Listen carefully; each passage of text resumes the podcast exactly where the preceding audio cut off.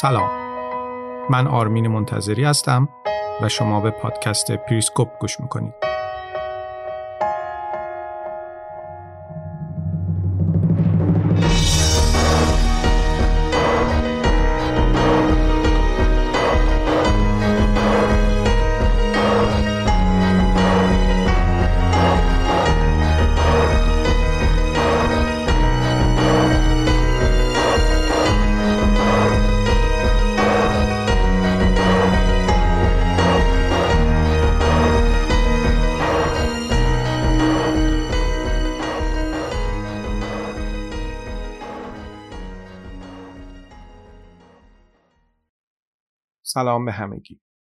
رسیدیم به اپیزود ششم فصل دوم پادکست پریسکوپ. موضوع اپیزود هم ژئوپلیتیک آمریکاست. ایالات متحده آمریکا حقیقتا کشور شگفتانگیزیه و خوندن دربارش و ریشه های شکلگیریش و داستان تبدیل شدنش به یه ابرقدرت و چگونگی تعاملش با دنیای خارج از نقطه نظر ویژگی های جغرافیایی که داره واقعا آدم رو به وجد میاره. امیدوارم شما هم مثل من از این اپیزود و قسمت‌های بعدیش لذت ببرید. قبل از اینکه به بحث اصلی ورود کنم مایلم یه سوالی رو که خیلی از شما دوستان پرسیدید و هنوز هم می‌پرسید جواب بدم. در مورد منابع محتوایی که من تهیه می‌کنم پرسیدید و بعضی ها هم این ایراد رو گرفتید که چرا منابعت رو معرفی نمی‌کنی واقعیتش اینه که در روند تهیه محتوا من اونقدر به منابع مختلف در مدیوم های گوناگون رجوع می‌کنم که ذکر کردن هر کدومشون یه مقداری سخته. روش کار من اینطوریه که برای ورود به ژئوپلیتیک هر کشوری سوالات اساسی که باید پاسخ داده بشن رو همون ابتدای کار مطرح می‌کنم و مبنام بر اینه که به اون سوالها جواب بدم. روند کار هم با مطالعه کردن درباره تاریخ، فرهنگ، سیاست، اقتصاد و روندهای اجتماعی اون کشور شروع میشه. در روند مطالعه معمولا به نقشه مراجعه می‌کنم و اونچه که خوندم رو با نقشه اون کشور تطبیق میدم. گاهی اوقات هم فیلم مستند و یا حتی فیلم سینمایی می‌بینم. به سخنرانی ها گوش می‌کنم به بعضی از کتاب های مرجع مثل دایرت المعارف بریتانیکا مراجعه می‌کنم همیشه هم اطلس کنار دستمه از مجموعه چیزهایی که می‌خونم و می‌بینم فیش برداری می‌کنم و البته یه سری متنهای بیسیک و اساسی هم هستن که اونها رو هم مد نظر قرار میدم. مجموعه اینها پاسخهای سوالهای اساسی رو که همون اول کار مطرح کردم رو برام فراهم می‌کنن. این پاسخها میشن همین پادکست هایی که شما میشنوید. بنابراین یه مقداری سخته که بخوام تک تک منابع رو در شناسنامه هر اپیزود درج کنم. و اما در مورد امریکا بنیان ورود به موضوع ژئوپلیتیک آمریکا بر چند اصل استوار شده که بدون دونستن اونها آمریکا رو نخواهید شناخت. اولش جغرافیای آمریکای شمالی، دوم ویژگی های جغرافیای داخلی خود آمریکا، سوم چگونگی شکلگیری ساختار سیاسی و اقتصادی آمریکا قبل و بعد از جنگ استقلال چهارم چگونگی فائق اومدن آمریکا بر چالش های امنیتی اقتصادیش. پنجم چگونگی ورود آمریکا به بازی با قدرت های جهانی. و ششم چگونگی تبدیل شدن آمریکا به ابرقدرت جهان. می‌تونم به شما قول بدم که شما داستان آمریکا رو از ابتدا تا به امروز خواهید شنید و خواهید فهمید که چطور کشوری با تاریخی اینقدر اندک و فرهنگ و جامعه نوظهور تونسته ظرف همین مدت کوتاه به ابرقدرت جهان تبدیل بشه. این یکی از شگفتی های دوران مدرنه و من قصد دارم این شگفتی رو با شما سهیم بشم.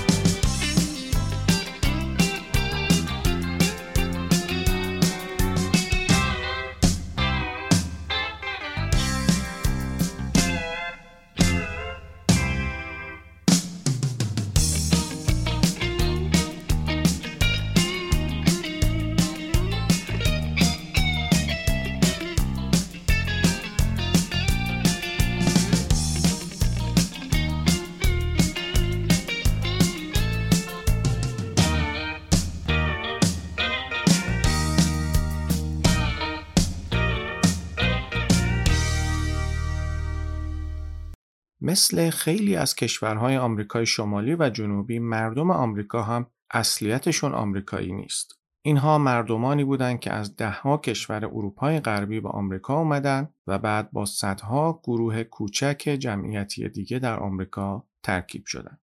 همه کشورهای قاره آمریکا برای بیرون کشیدن یک دولت ملت از درون جمعیت به شدت متکثرشون تلاش کردند و این وسط آمریکا از همهشون موفق تر بوده. جغرافی های آمریکا ویژگی های فوق ای داره. حوزه آبریز رودخانه میسیسیپی از رودخانه اصلیش گرفته تا شاخه های دیگرش خیلی بیشتر از همه رودخانه های جهان اون هم سرجم قابلیت کشتیرانی داره. بنابراین اصلا عجیب نیست که آمریکا یه قدرت دریاییه. این آبراها تمام غرب میانه آمریکا رو سیراب می‌کنن و بزرگترین منطقه کشاورزی در جهان رو شکل دادن. پس اصلا عجیب نیست که آمریکا یه قدرت کشاورزیه. تعداد بنادر بزرگی که آمریکا توی سواحل اقیانوس اطلس داره به مراتب بیشتر از همه بنادر موجود در نیمکره غربی زمینه. پس اصلا عجیب نیست که آمریکا یه قدرت تجاری دریاییه. دو اقیانوس بزرگ آمریکا رو از قدرت‌های اروپایی و آسیایی جدا می‌کنن. بیابان‌های جنوب آمریکا این کشور رو از مکزیک جدا می‌کنن و منطقه گرید لیکس که ترکیبی از چند دریاچه بزرگ و جنگل هاست جمعیت مرکز کانادا رو از آمریکا جدا می‌کنن. بنابراین اصلا عجیب نیست که آمریکا امنیت جغرافیایی داره.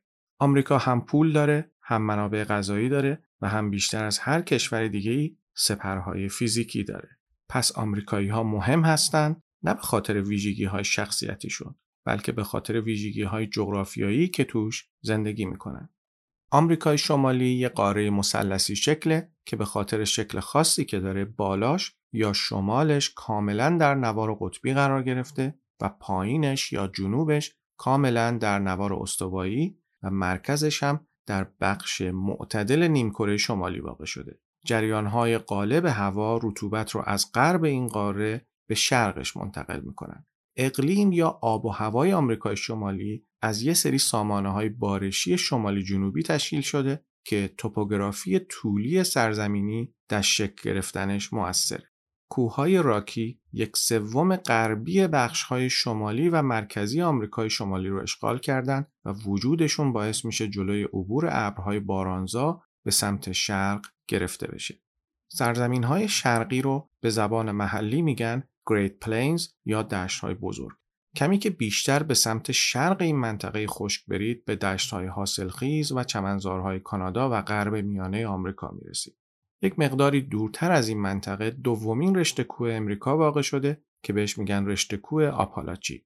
جالبه بدونید که طول این رشته کوه 3500 کیلومتره. این رشته کوه خیلی کم ارتفاعتر و باریکتر از رشته کوه راکیه اما وجودش حمل و نقل و توسعه اقتصادی در قاره آمریکای شمالی رو سخت می‌کنه. اما اون بخشهایش که کم ارتفاعتره و با های وسیع ساحلی توی سواحل شرقی ترکیب شده جلوی عبور ابرهای بارانزا رو نمی‌گیره. در نتیجه سواحل شرقی آمریکا به لحاظ منابع آبی خیلی غنی هستند.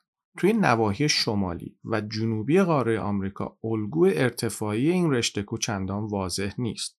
شمال Great Lakes سپر کانادا واقع شده یه منطقه ای که های مکرر بیشتر خاک سطحی رو از بین برده. این ویژگی خاکی در کنار آب و هوای خیلی سرد این منطقه باعث شده که این زمین ها اصلا در مقایسه با زمین های جنوبی و غربی حاصل خیز نباشند. بنابراین هنوز هم جمعیت خیلی کمی اونجا زندگی می‌کنن.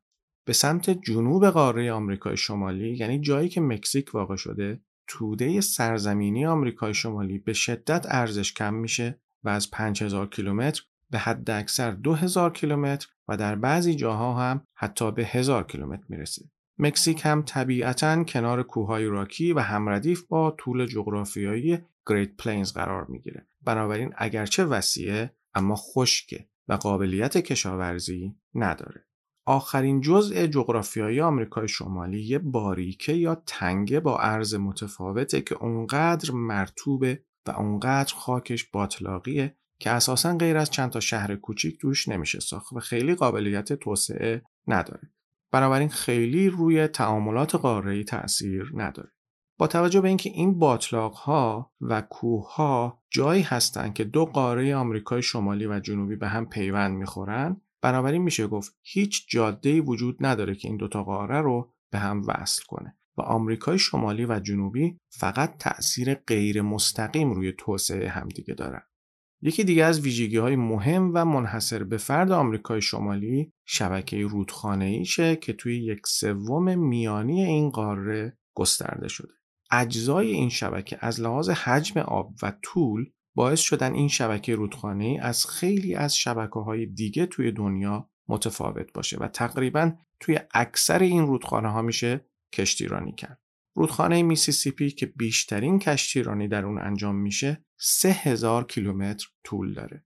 البته این رودخانه از چند تا رودخانه بزرگ دیگه تشکیل شده مثل رودخانه های میزوری، آرکانزا، رد، اوهایو، تنسی و البته خود میسیسیپی. ماهیت یک پارچه این شبکه و این سیستم به شکل قابل ملاحظه ای فایده این منطقه رو زیاد می‌کنه و پتانسیل اقتصادی و قدرت سیاسیش رو افزایش میده. اما چرا؟ دلیل اول به این خاطره که حمل کالا از مسیرهای آبی خیلی خیلی ارزونتر از حملشون از مسیرهای زمینیه. این تفاوت قیمت و این تفاوت هزینه البته بسته به تکنولوژی حمل و نقل و توپوگرافی سرزمینی فرق می‌کنه اما توی دوران کشف نفت توی آمریکا هزینه حمل نفت از طریق مسیرهای آبی 10 تا 30 برابر ارزونتر از مسیرهای زمینی بود. این واقعیت ساده باعث میشه که کشورهایی که شبکه حمل و نقل آبی گسترده دارن به لحاظ سرمایه‌ای به مراتب ثروتمندتر از کشورهایی باشن که فقط مجبورن از طریق زمینی حمل و نقل انجام بدن. این مسئله یکی از فاکتورهای اولیه قدرت هر کشوری محسوب میشه.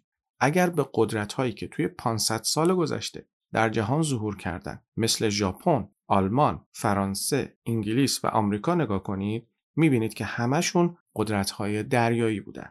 دلیل بعدی اینه که این یک پارچگی شبکه رودخانه‌ای مسئله یک پارچگی و پیوستگی جمعیتی رو هم آسونتر می‌کنه. چون همه مردمی که توی حوزه آبریز میسیسیپی زندگی می‌کنن یه سیستم اقتصادی دارن بنابراین باید مدام با هم در تماس باشن و در نتیجه منافع مشترک هم بینشون به وجود میاد شاید بپرسید که حالا چرا انقدر روی شبکه رودخانه ای آمریکا تاکید می‌کنی؟ این هم دلیل داره. اول اینکه رودخانه هایی که قابلیت کشتیرانی داشته باشند در ماهیت خودشون کاربری دوگانه دارن. به یه دلیل خیلی خیلی ساده. رودخانه ها برخلاف دریا دو تا ساحل دارن و دریا یا اقیانوس فقط یه ساحل داره. دوم اینکه رودخانه ها جزر و مد ندارن. بنابراین فراهم کردن زیرساخت براشون آسون تره و سوم اینکه ما توی سواحل اقیانوسی طوفان زیاد داریم و این طوفان ها اغلب باعث تعطیلی بنادر میشن.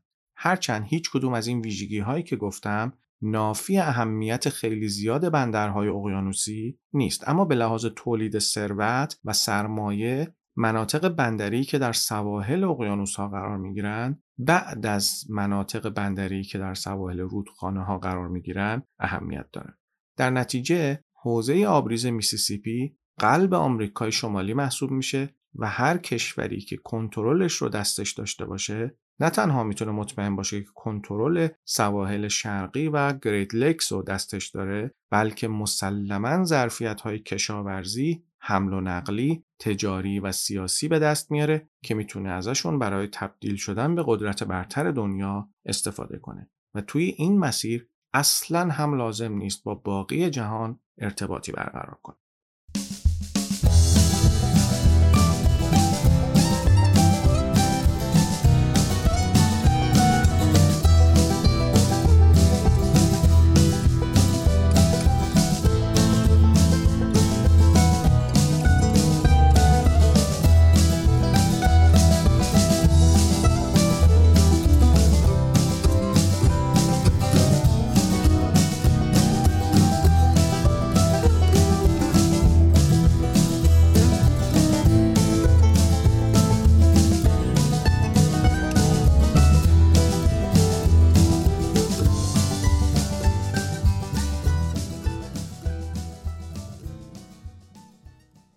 البته آمریکای شمالی غیر از شبکه رودخانه‌ای میسیسیپی نواحی دیگه هم داره که قابل کشاورزی باشن. مثلا شمال حوزه آبریز میسیسیپی که میشه جنوب قسمت مرکزی کانادا یا زمینهای شمال دریاچه های ایری و اونتاریو دشت های ساحلی اقیانوس اطلس که دور قسمت پایانی رشته کوه آپالاچی قرار گرفتن دره مرکزی ایالت کالیفرنیا و دشتهای ساحلی شمال غربی اقیانوس آرام هم اهمیت دارند. اما مساحت همه اینها سرجمع از منطقه غرب میانه آمریکا کمتره و به لحاظ کشاورزی هم به پای غرب میانه نمی‌رسن. گرید لکس که به طور طبیعی قابلیت کشتیرانی نداره حالا کانادایی ها یه کارهایی کردن که بشه به طور مصنوعی یه مدت زمانی از سال درش کشتیرانی کرد. اما به طور کلی برای اینکه گرید لکس بتونه وصل بشه به شبکه رودخانه‌ای دیگه کانادایی ها مجبورن کانال بسازن که خیلی خیلی پرهزینه است. قسمت های جنوبی مرکز کانادا هم که شبکه رودخانه اصلا ندارن دره مرکزی کالیفرنیا هم کمبود آب داره و کشاورزی بدون آب درش ممکن نیست. رودخانه های دشت های ساحلی اقیانوس آرام هم نه طول زیادی دارن. و نه به هم متصل هستن. بنابراین خیلی شبیه به رودخانه های اروپای شمالی میشن. طوری که جداییشون از هم ماهیت اقتصادی و مناطق رو هم از هم جدا می‌کنه و بنابراین هویت های سیاسی متفاوتی هم در اون مناطق شکل می‌گیره و این منطقه ها به جای اینکه متحد باشن از هم دور میشن. در واقع این شکل خاص این مناطق و این هویت محلی متفاوت از خیلی جهات باعث شد جنگ داخلی آمریکا کلید بخوره. یعنی میشه گفت که یکی از دلایل اصلی در گرفتن جنگ داخلی در آمریکا دعوا سر منابع بود. چون منافع این مناطق توزیع متناسبی نداشت. مثلا جایی که الان مکزیک واقع شده هیچ رودخانه قابل کشتیرانی وجود نداره. مناطق کشاورزی مکزیک کاملا از هم جدا افتادن و بنادر کمی هم داره. شمال مکزیک هم خیلی خشکه و جنوبش خیلی مرتوب و هر دو منطقه خیلی کوهستانی هستند بنابراین حمایت و تدارکات رسوندن به جمعیت این دو منطقه و فعالیت کشاورزی توی این مناطق کار آسونی نیست. این مناطق اونقدر هم ناهموار هستند که حمل و نقل زمینی خیلی توشون مشکل و هزینه بره. بنابراین حکمرانی توی این مناطق هم خیلی ضعیفه. نتیجه این شده که بیقانونی اونجا بیداد می‌کنه و شما می‌بینید که کارتل ها توی شمال قدرت و دستشون دارن و توی جنوب هم فعالیت های گروه های تجزیه طلب خیلی زیاده. این وسط کانادا به لحاظ حمل و نقل دریایی خیلی بهتر از مکزیکه اما همچنان از آمریکا خیلی خیلی ضعیف داره. اولش اینکه گریدلکس برای اینکه قابل کشتیرانی باشه هم به مهندسی دریایی نیاز داره و دومش هم اینکه بخشیش تو خاک آمریکا واقع شده. دوم اینکه اگرچه آبراه سنت لارنس مسیر خوبیه اما به مناطقی میره که خیلی سرد هستن و توسعهشون خیلی سخته. در واقع هیچ کدوم از رودخانه های قابل کشتیرانی کانادا خیلی برای ایالت های کانادا خصوصا ایالت های مثل بریتیش کلمبیا جذابیت ندارن و این ایالت نمی‌تونه از طریق این رودخانه ها با آمریکا وصل بشه. اما برعکس توی آمریکا رودخانه ها خیلی کارکرد دارن حمل و نقل از طریقشون ارزونه و آب و هوا هم طوریه که جمعیت زیاد و بازارهای پر رونق می‌تونه توی سواحلشون شکل بگیره. کانادا یه مشکل دیگه هم داره که اونم موقعیت جغرافیایی کنیدین شیلد یا فلات لورنتیان. این فلات به لحاظ زمین شناختی از صخره پرکامبریان تشکیل شده و مثل یه سپر دور تا دور خلیج هاتسون رو احاطه کرده. این فلات از شرق شروع میشه میره به شمال شرق و بعد یه قوس می‌خوره و میاد به قسمت شرقی مرکز کانادا و بعد دوباره قوس می‌خوره و می‌رسه به بالای غرب میانه آمریکا. این فلات ایالتهای کبک، مونترال و تورنتو رو از هم جدا می‌کنه. این فلات جاییه که بیشتر توی رودخانه هاش قایقرانی و کوهنوردی می‌کنن و اصلا به درد کشاورزی یا سکونت نمی‌خوره. اما حالا بپردازیم به جغرافیای درونی آمریکا و اینکه امریکا به چه شکلی خودش رو تثبیت کرد و قطعات مختلفش رو به هم وصل کرد و به یک پیوستگی رسید. همه می‌دونن که ایالات متحده آمریکا بر اساس مستعمرات سیزدهگانه بنا شده. مستعمرات سیزدهگانه که با اسم مستعمرات سیزدهگانه بریتانیا یا 13 مستعمره آمریکا هم شناخته میشن به مستعمره های بریتانیای کبیر در سواحل اقیانوس اطلس توی آمریکای شمالی در طول قرنهای 17 و 18 میلادی گفته میشه. کشور ایالات متحده آمریکا سال 1776 بر پایه همین مستعمرات بنا شد. 13 مستعمره سیستم سیاسی، قانون اساسی و سیستم حقوقی مشابهی داشتند و شهروندانشون هم اکثرا انگلیسی زبان بودن. این مستعمره ها بخشی از دارایی بریتانیا در دنیای جدید بودند که شامل مستعمراتی در کانادا، فلوریدا و کارائیب می شدن. دنیای جدید هم که می‌دونید در واقع به همون قاره آمریکا و جایی گفته میشه که اروپایی ها کشفش کرده بودن. البته آمریکا در ابتدای شکل گرفتن خودش اصلا وضعیت باثباتی نداشت. فقط بریتانیایی ها نبودن که در اون منطقه قدرت داشتن. فرانسوی ها بخشی از سرزمین های آمریکای شمالی رو در اختیار داشتن و امپراتوری اسپانیا هم در اون اوایل به عنوان یک امپراتوری بزرگ و ثروتمند نفوذی زیادی در اون مناطق داشت. اما اکثر این 13 مستعمره به سبک و سیاق و استانداردهای اروپایی زندگی می‌کردن و فقط با زیرساختهای اساسی و بیسیک خودشون به هم متصل بودن. علاوه بر این رودخانه هایی که در امتداد دشت های ساحلی از سمت غرب به سمت شرق جاری بودند به جای اینکه هویت های این 13 مستعمره رو با هم یکی بکنن اونها را از هم جدا می‌کردن. با این حال آمریکا در ابتدای تشکیل خودش دو ویژگی مهم و اساسی داشت. اول اینکه همه قدرت های اروپایی مستعمرات خودشون رو در آمریکا در اولویت دوم خودشون قرار داده بودند. از نظر این قدرت ها بازی اصلی و در واقع جنگ اصلی در قاره دیگه‌ای و در نیمکره دیگه‌ای در جریان بود. مستعمرات اقیانوسی قدرت های اروپایی بیشتر در حکم منابع جایگزین درآمد بودند و زمانی به کار می اومدن که قدرت های اروپایی با هم وارد رقابت می شدن. مثلا برای فرانسوی ها چیزی که مهم بود این بود که محموله های طلا و نقره از آمریکا به موقع برسن. یعنی نگاهشون به آمریکا یه نگاه سودجویانه بود نه یه نگاه دراز مدت و جامعه ساز. شاید یکی از دلایل این مسئله فاصله زیاد اروپا تا آمریکا بود و در اون سالها رفت و آمد و برقراری ارتباط خیلی سخت بود و صرف اینکه یه سری کالا از آمریکا به اروپا برسه برای قدرت های اروپایی کفایت می‌کرد. بنابراین با توجه به اینکه توجه اروپایی ها جای دیگه ای بود آمریکای جوان این فرصت رو داشت که دنبال آینده ای بره که جدای از وابستگی از اروپایی ها تعریف می‌شد. دومین ویژگی آمریکا همین بود که آمریکای جوان به لحاظ جغرافیایی هیچ چالش ای نداشت. محصور بودنش و شبکه رودخانه های محلیش بهش این اجازه رو می‌دادن که بتونه خیلی سریع و راحت به لحاظ اقتصادی و فرهنگی توسعه پیدا بکنه. دشت های ساحلی آمریکا خصوصا در قسمت های جنوبی به اندازه کافی گسترده و پرآب بودند تا امکان گسترش مداوم شهرها و زمین های کشاورزی رو فراهم کنند. البته انتخاب های آمریکایی ها محدود بود اما چالش ها هم محدود بودند.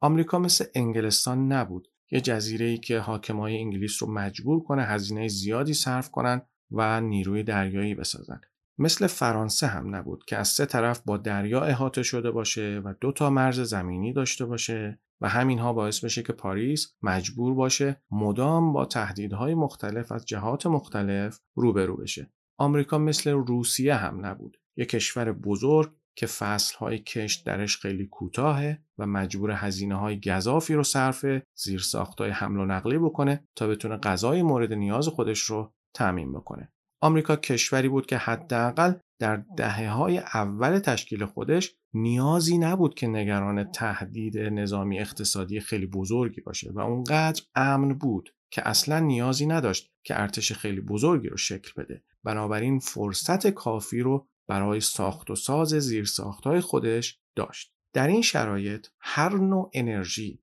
که آمریکا در اختیار داشت می‌تونست اون رو برای توسعه خودش به کار بگیره. وقتی که ویژگی هایی مثل شبکه طبیعی و گسترده حمل و نقل که همه مزارع رو در بر می گرفت و دو قدرت قاره‌ای کوچکتر و ضعیفتر رو پوشش می‌داد رو در کنار هم قرار بدید به این نتیجه می رسید که هر قدرتی که می‌تونست یک سوم میانی آمریکای شمالی رو تحت کنترل خودش بگیره به یک قدرت بزرگ تبدیل می‌شد. حالا این یک سوم میانی دقیقا کجاست دقیقا همون جاییه که آمریکای فعلی درش واقع شده.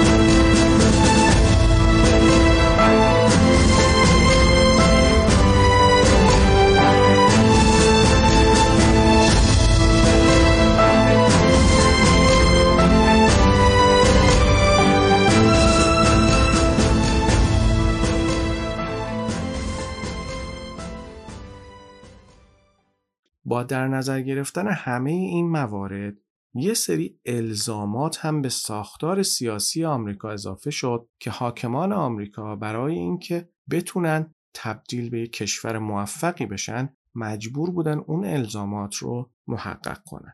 این الزامات عموما عناصر سیاست ملی نیستن. دقت بکنید به این قضیه. بلکه در عوض مجموعه ای از دستورالعملهای ناخودآگاه هستند که اغلب کشورها فارغ از ایدئولوژی یا ترکیب حکمرانیشون به تبع جغرافیایی که دارن به اون دستورالعملها پایبندن. من توی این اپیزود و اپیزودهای آینده سعی می‌کنم پنج دستورالعمل اصلی رو براتون توضیح بدم. طبیعتا این پنج دستورالعمل یه ترتیبی دارن اما دوتای اول و دوتای دوم به لحاظ زمانی گاهی اوقات با هم همپوشانی پیدا می‌کنن. از اونجایی که این پنج دستورالعمل هر کدومشون یه مقداری مفصل هستن توی این اپیزود فکر می‌کنم برسم که فقط دستورالعمل اول رو براتون توضیح بدم.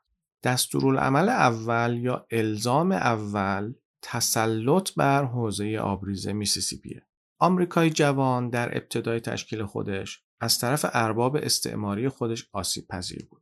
با توجه به اینکه در اون زمان غیر از امپراتوری بریتانیا هیچ کشور مستقل دیگه‌ای در نیمکره غربی نبود 13 مستعمره اولیه آمریکا از نظر اقتصادی به امپراتوری بریتانیا وابسته بودند و تجارتشون با قدرت‌های دیگه اروپایی لازمش این بود که با امپراتوری بریتانیا سر دسترسی به مسیرهای تجاری دریایی بجنگن چون اون موقع بریتانیا بر مسیرهای دریایی تسلط کامل داشت.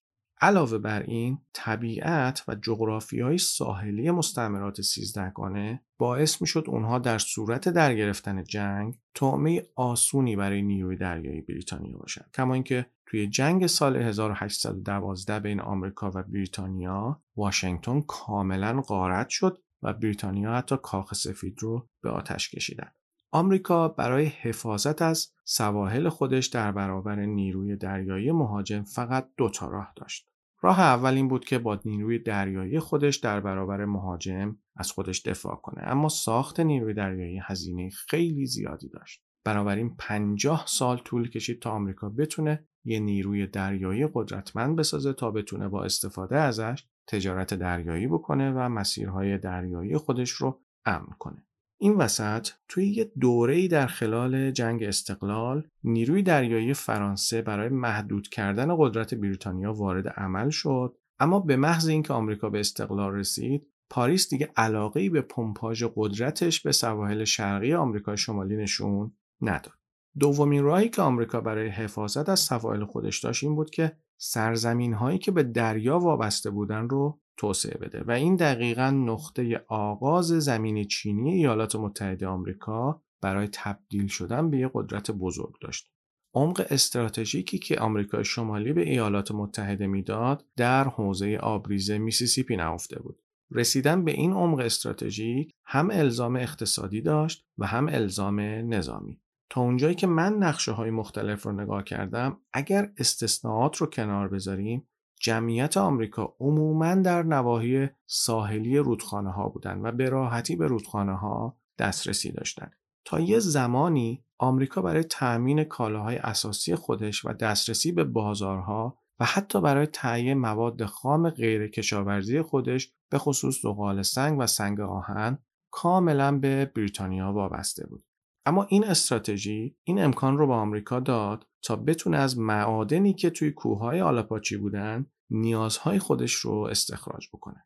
اما مشکل اینجا بود که همین کوهها عمق استراتژیک آمریکا رو محدود می‌کردن. ممکنه این کوهها مثل کوههای سوئیس نبودن اما اونقدر ناهموار بودن که اجازه ندن دسترسی به عمق استراتژیک و توسعه داخلی انجام بشه این کوهها حتی دسترسی به دره رودخانه اوهایو رو محدود می‌کردن رودخانه اوهایو یه مشکل دیگه هم داشت و اونم که از سمت سواحل غربی به رودخانه میسیسیپی میریخت و اینجا دقیقا ایالت لویزیانا واقع شده بود که کنترلش دست فرانسه بود اما آمریکایی ها با انجام سه تا کار این مشکل رو حل کردن. اول اینکه امریکایی ها سال 1803 لویزیانا رو از فرانسوی ها خریدن.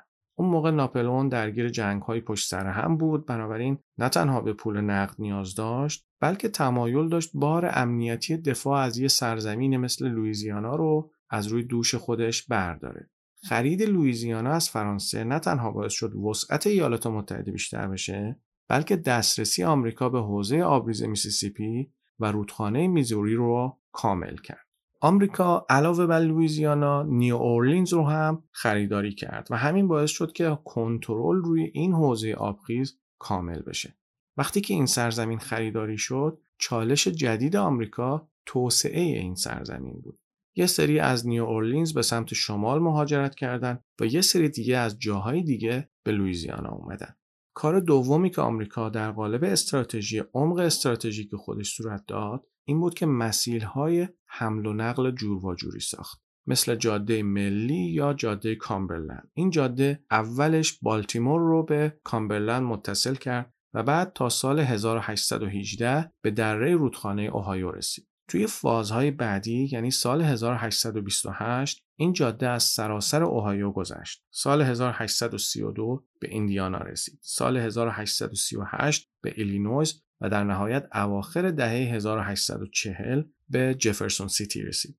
این جاده منفرد که حالا بهش میگن مسیر چهل ایالات متحده یا مسیر بین ایالتی هفتاد باعث شد جمعیت اولیه آمریکا بتونن در اوهایو، ایندیانا، ایلینویز و میزوری ساکن بشن و این امکان براشون فراهم شد که به میشیگان، ویسکانسین، آیووا و مینوسوتا دسترسی داشته باشند.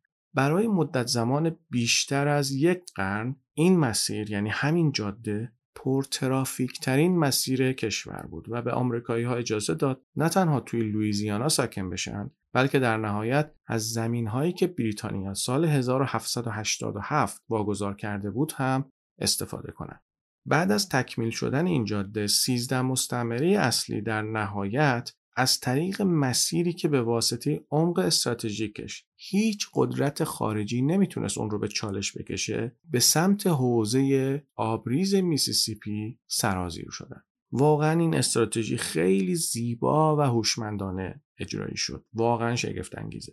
و اما فاز سوم استراتژی توسعه آمریکا در همون ابتدای کار توسعه جاده ملی از وسط مسیرهای مسکونی بود که مشهورترین و مهمترینشون مسیر اورگان بود. اگرچه مسیر اورگان به اندازه جاده ملی توسعه پیدا نکرده بود اما به سرزمین های وسیعتری دسترسی ایجاد می‌کرد. این مسیر مستقیما سکونت رو در کانزاس، نبراسکا، وایومینگ، آیداهو و اورگان امکان پذیر کرد. این وسط مسیرهای فرعی و ثانویه هم منشعب شدن مسیرهای مثل مورمون، بوزمن، کالیفرنیا، دنور که همینطور توسعه پیدا کردن و باعث شدن سکونت توی مونتانا، کلرادو، یوتا، نوادا و کالیفرنیا ممکن بشه. این مسیرها از اوایل دهه 1840 تا تکمیل اولین راهن بین قاره‌ای آمریکا که سال 1869 ساخته شد فعال بودن و ازشون استفاده می‌شد.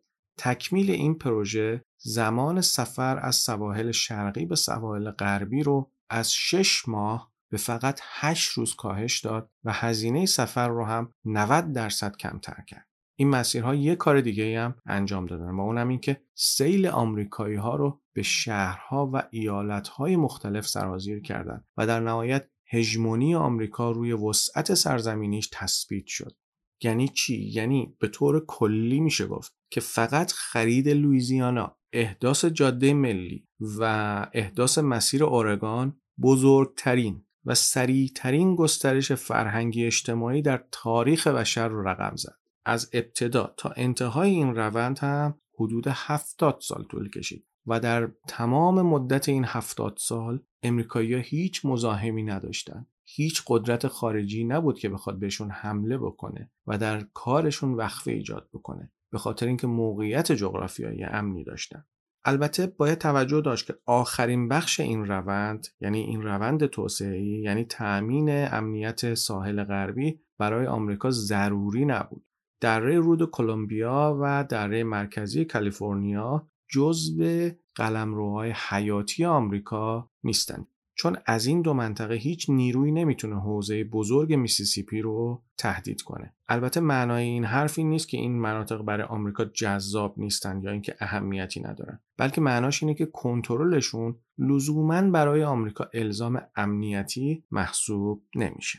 خب اونچه که شنیدید اپیزود اول از موضوع ژئوپلیتیک آمریکا بود که در واقع به منزله یه مقدمه نسبتا طولانی بود. گفتن این مقدمه البته واقعا ضروری بود در اپیزود بعدی به الزامات دیگه استراتژی حکمرانی آمریکا می‌پردازم و براتون روایت می‌کنم که این کشور چطور برای آقایی بر جهان خیز برداشت و اقیانوسها و آبراهای بین المللی رو تحت کنترل خودش درآورد.